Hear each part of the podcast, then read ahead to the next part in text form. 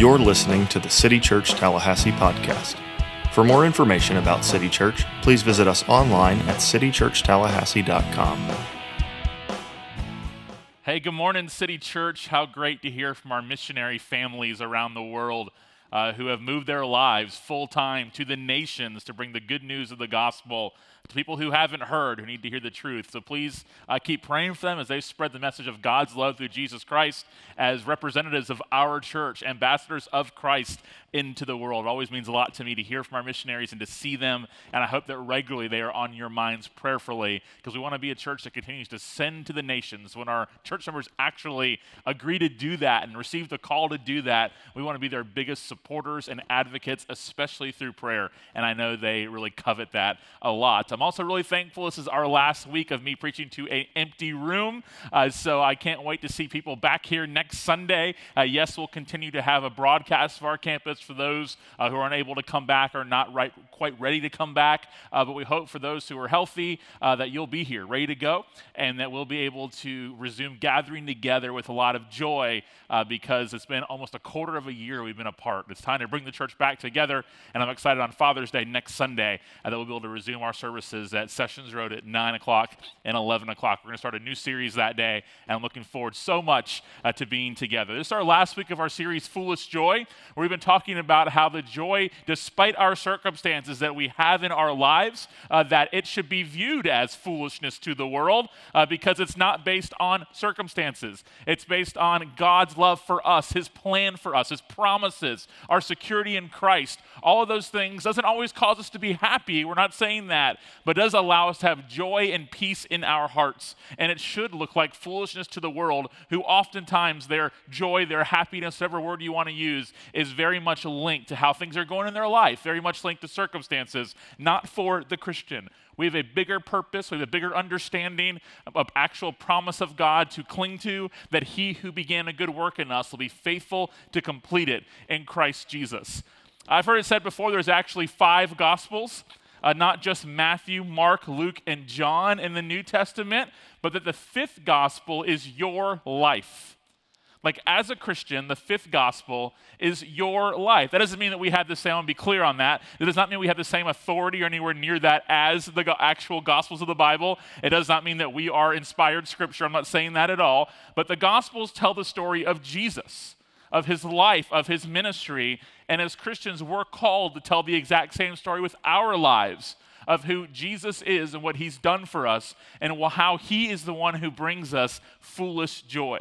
So Paul, in Philippians, uh, book of Philippians, where Paul wrote from prison, uh, and really expressed his joy in Christ despite his hardships and his circumstances to the church in Philippi. We've been kind of going through different pieces of it, not actually through the whole book, uh, but I mentioned this last week and just read through it briefly, but I want to focus in on it today. Uh, Philippians chapter 2, starting in verse 12. And here's what Paul writes again from prison to the church, to the Christians, to encourage them in their faith. He says, Therefore, my dear friends, just as you have always obeyed, obeyed Christ, lived for Jesus, so now, so past faithfulness, let's have present faithfulness, not only in my presence, but even more in my absence. Don't just do it because I'm there, don't do it to impress somebody else. He says, now work out your salvation with fear and trembling. Now, he's not saying you have to work to earn your salvation.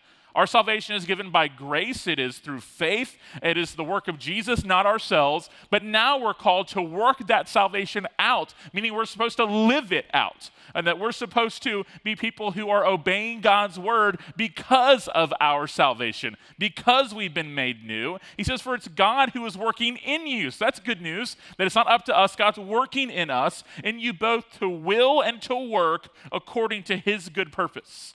So, our working out our salvation with fear and trembling is really just living the work that God is doing inside of us to allow us to live out His will and His purpose. And then He gives us a little bit of a glimpse of what God's will is for us, especially in our suffering or our pain. He says this in verse 14 Do everything without grumbling and arguing, so that there's a point to it, it's not random you may be blameless and pure, children of God, that's who we are, who are faultless in a crooked and perverted generation, among whom you shine like stars in the world.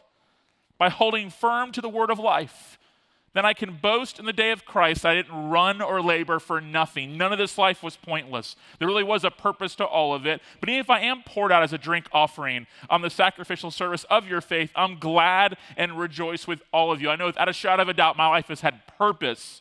In the same way, you should also be glad and rejoice with me. See, we want to have foolish joy for the sake of the world for the sake of our gospel mission, for the sake of God's glory, for the sake of Jesus' love being made known to everyone. Like the big picture of this whole series kind of coming together of why we want to be people who have foolish joy is for the sake of others knowing that Jesus Christ is King that he really actually is Lord. So the first thing he tells them again is to work out your salvation, to act like children of God, he says, to act like people who have a different allegiance, a different loyalty, who are part of a new family. And now, because of that, we're to now shine like stars. There's a point to all of it. It's not just obedience for obedience sake, even that would be good enough. If a holy God calls people he's redeemed to obedience, that would be enough for us. But it's even a bigger picture. It's for his gospel to make his name known. Shine like stars, he says. Now, I'm from Fort Lauderdale originally. Uh, I grew up in Tallahassee, but I was born in Fort Lauderdale and lived as a kind of younger elementary uh, school kid in Fort Lauderdale. And one thing about growing up in South Florida, because there's so many people and so many bright lights everywhere, you never really actually see stars. Like if you walk out of your front yard or out of your front door into your front yard at night and look up in the sky, you're just going to see lights. Like you're actually never, if ever, going to actually see stars. You have to get in a much more unpopulated area, maybe out to the Everglades, to be able to actually see stars shine. Why? Because there's competing lights all around that aren't actual natural lights, they're man made lights. Well, then we moved to Tallahassee in 1990 and moved to Killearn Lakes. And at the time, Killearn Lakes was not very populated at all. Lots of empty lots, really kind of felt like you were in the country, uh, really kind of in the middle of nowhere, especially uh, if you moved from Fort Lauderdale like we did. Like we actually thought we moved to the mountains when we first came here. Uh, from being in a flat place, lots of lights, to woods and Killearn Lakes. Again, about half the houses that are there now in our community. And when we walked outside that first night, stars everywhere no fake lights to man made lights to compete with. So it was almost like it wasn't the first time ever we had seen stars, but it kind of felt like it. And we just kind of looked up and went, wow, like look at look at all these stars. How amazing. We might as well have been sitting in North Carolina uh, on the Blue Ridge Parkway somewhere at night looking up at the sky. But the reality is we don't have the luxury as Christians of shining our light out in the middle of nowhere with no competing man made lights to actually interfere with our lights shining as stars. The Christian calling is to take these stars, these lights, and to shine them right where all the competing fake lights are happening. Like right actually in the middle of where all the lights of the city are trying to interfere with the shining of our light. Not to go out in the middle of the country, and to shine our lives by ourselves, but to shine exactly where life and where people are actually living. Jesus said this You are the light of the world. This is the ex- expectation. This is who we are. A city situated on a hill cannot be hidden. No one lights a lamp and puts it under a basket, rather on a lampstand, and it gives light for all who are in the house. Maybe the song you sang as a kid or heard as a kid, this little light of mine, I'm going to let it shine. This is where that comes from. He says, in the same way, let your light, like your personal light as a Christian, shine before others so that they may see your good works and give glory to your Father in heaven. And he does call the people to shine as stars in, he actually uses the words, a crooked and perverted world. A crooked and perverted generation. Think about our world right now. Our world calls evil good. The things that God says are not of his will, not of his word, our culture celebrates. And our you do you culture, it is nothing more than a crooked and perverted generation. But God doesn't say to leave it behind, God doesn't even say to judge it. God doesn't say to abandon it. God doesn't say to go out into the country and shine your star by yourself. He says, no, shine like stars in this world, like in this crooked generation. And then he tells us how to do it. First thing we're told is that we need to suffer well to suffer well. Not like Israel is why he's using this whole do it without grumbling and complaining. Because Israel, even though they had seen God do so many mighty works, they always complained throughout their story. They always wondered where was God. They always basically kind of their way of talking back to him in a snarky, in a negative way, in a hopeless way. And he's basically telling the church here, don't be like them. You're to suffer well. He's not saying we should never be sad. He's not saying we should never speak up to injustices. That's not what he's saying. He says we're to live our lives not like Israel did, but to do what they didn't do and to trust God and to shine our lights in a perverted generation, in a wicked generation, in a world that is not of God, in a crooked world, as the scripture says. Israel didn't do a great job of that. That was their calling, that was their purpose to be a distinct nation that pointed people to a distinct God. And now he's telling the church that we're to be what they actually never ultimately could figure out how to be. And part of that is to actually suffer well, to not waste the circumstances in your life, to be able to look for joy even though things aren't going exactly as you had wanted them to. And the second thing he says is to hold to the word, to hold to the word of life be people who are about the Bible. If we're going to be people who are not of this world, then our allegiance must be to a different story God's story, God's will, His scriptures. And I worry sometimes that, that people have kind of gotten bored with the Bible, they've kind of gotten bored with doctrine. And that has to be what we lay our entire lives upon, are those things, because we are people of a different story. There's a reason why Paul spent so much of his letter correcting the church. He even named false teachers. He actually named them by name. People hate that nowadays, think it's divisive. And Paul's saying, no, it's actually the opposite. It's for the unity of the church because the unity is not random, it's actually around the word. We're to hold to it. Why? Because we want to shine like stars. And if we're going to shine like stars, we have to get the gospel right. Paul said our citizenship is in heaven, and we eagerly, eagerly wait for a Savior from there the Lord Jesus Christ. If we're not people of the scriptures, if we're not people who are holding to the word of life, we're never going to eagerly wait for heaven. We're not going to want Jesus to come back because we're going to believe this world is what it is. Like, this is the good stuff. Like, this is the ultimate. This is what is. Like, this, this really here is the ultimate priority. But no, we're, we're people of a different land. But while we're people of a different land and a different world, we're shining here where God has placed us in the meantime. So, a common question that gets asked is, What is my purpose? Like, what's God's purpose for me? And in verse 17, he says, I didn't labor for nothing. Like, your purpose to be part of God's mission, to suffer well, to hold true to the word, to shine like stars in a perverted and crooked generation. Like, that is your purpose. And what an amazing purpose that is. That God wants you to live a distinct life that points to Him, to open your mouth to proclaim the good news of the gospel, the hope that has set you free. We don't just think Jesus was an inspirational teacher. We believe that he actually is the Messiah, who he is the one ultimately who did suffer. He suffered for us, for the glory of God. He rose from the grave three days later, proving once and for all he was the one he claimed to be. And because of that, we can now have a certain hope and have joy that we are his people and we're a part of a different story. The blood of Jesus that was shed for us is now what compels us to deny ourselves and to live for him. Ligon Duncan said this Do you understand that God in the Bible tells us that his purpose is to one day sum up everything under the headship of Jesus Christ? Like that is the business of God. And you know that God, he goes, and he says this, do you know what God's strategy to do that actually is? He says, okay, here it is. It's the church. The local church is his strategy for doing that. He intends by gathering together men and women and boys and girls from every tribe and tongue and people and nation into his family, his house, his church, to bring all things into subjection to Jesus Christ. But do you know what his strategy for us living out a witness to the world is?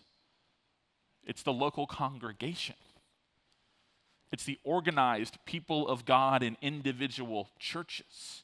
It is the local church. It's the congregation living, as Duncan says, in biblical fidelity and faithfulness to the Bible, living together in mutual love, accountability, living out his gospel. This is his plan for his witness and mission to the world, and there is no plan B. There is no plan B. His plan for bringing all things under the lordship and headship of Christ is for us to do that congregationally, what Israel could never do, and shine as the stars they're supposed to. And what that means is the most important thing for the future course of world history and American history and your family's history and Tallahassee's history is not what will happen in Washington, D.C., as important as that is. It's not what will happen in the state capitol downtown at Apalachee Parkway in South Monroe, as important as that is. It's not what happens in City Hall, as much as that does matter. The most important thing for the history of the world is what's going to happen in this room next Sunday when we all come back together. Not just our church, but churches all around the world. Do you know how diverse the church is? all around the world, there are Christians who gather together of different tribes and tongues and nations. There are more churches that gather across the world that don't speak English than there are those who do. I mean, they're everywhere. They're in, they're in cells. They're out in, in major cosmopolitan international cities. I mean, I mean they're, they're, they're everywhere, all over the world. What happens in this room has more significance than what happens in DC, the capital, or City Hall. Also, in our homes, where we set the tone for the good news being shared in an atmospheres of grace and a point to Christ. We need to be used by God to be his witnesses to a watching world of the salvation of sinners that only comes through Jesus Christ. So we want to suffer well that foolish joy. We want to be people of the Bible, which also is viewed as being foolish because the world's wisdom mocks that and laughs at that. But we point to a different way because we are of a different way. So Paul's call from prison to the church was you need to be different in a crooked and perverted generation. That everything about you, from your sexual ethics to your source of truth to what brings you joy, like all of it, everything, is subject under Christ. Like we actually do go by different rules because we're citizens of a different land and a different kingdom. But in the meantime, we're not to be these nice little stars out in the country that you can look out from your pickup truck with some music playing and roast some marshmallows. That's good and fun. That's not God's will for his people in terms of how they're to shine. The stars are to be right smack in the middle of the competing artificial lights around it, pointing to something else. And that is Jesus. We can't do that if we don't hold to the word and learn how to suffer well with foolish joy. I can't wait to come back together next week, starting a new series that I hope can be very encouraging to you. I just want to celebrate Jesus, what he's done for us, what it means for us. And I'm just really pumped to all gather again together. So please keep praying for our missionaries. Pray for our church, the churches in our city, as churches are starting to come back together and get rolling again. It's time to bring the church back, and I can't wait to be a part of it. So let's pray together. Father, we are thankful for your word. Lord, I ask you help us to shine like stars. You, you must work in us for us to do anything of eternal value. So we depend on you and ask that you will direct us and fill us to work out our salvation with fear and trembling as your children so we won't look like this crooked and perverted generation, but we'll shine like stars in it, letting our light shine so not they see us, they see you and believe in you and your good news. Help us be people who are of your word and people who carry out your will in our lives by not doing things with complaining or arguing, but with hope and faith in who you are and what you've done. We pray for our nation as it continues to hurt.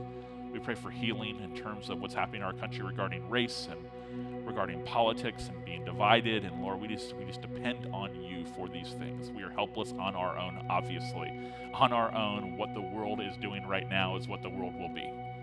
But we know that with you, things are different as we are citizens of a different world. In the name of Jesus, we confidently pray this. Amen. See y'all next week.